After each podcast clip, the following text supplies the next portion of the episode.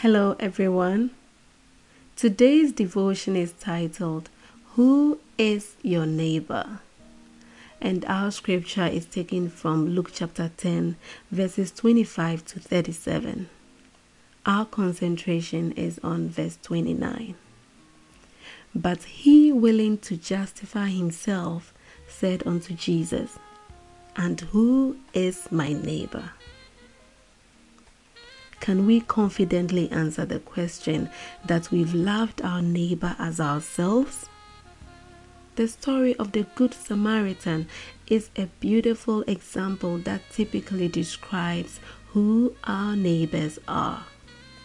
That it is not just about sharing walls and living in a particular vicinity.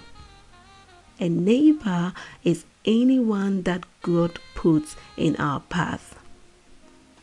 It is true we cannot meet the needs of every single person in the world. That's not what Jesus taught. The wounded man was directly in the path of three men. Both the priest and the Levite walked around him but didn't take advantage of the opportunity to help the wounded man. The Samaritan, who was considered by religious Jews to be of another nationality, however, was the true neighbor.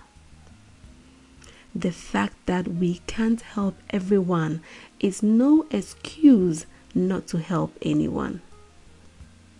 I pray from hence that we will be graced with a love to any fellow human being who crosses our path and is in need of our assistance.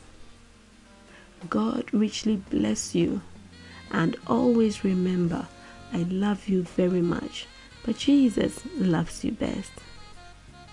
Intimacy with the Father from Charlie's desk.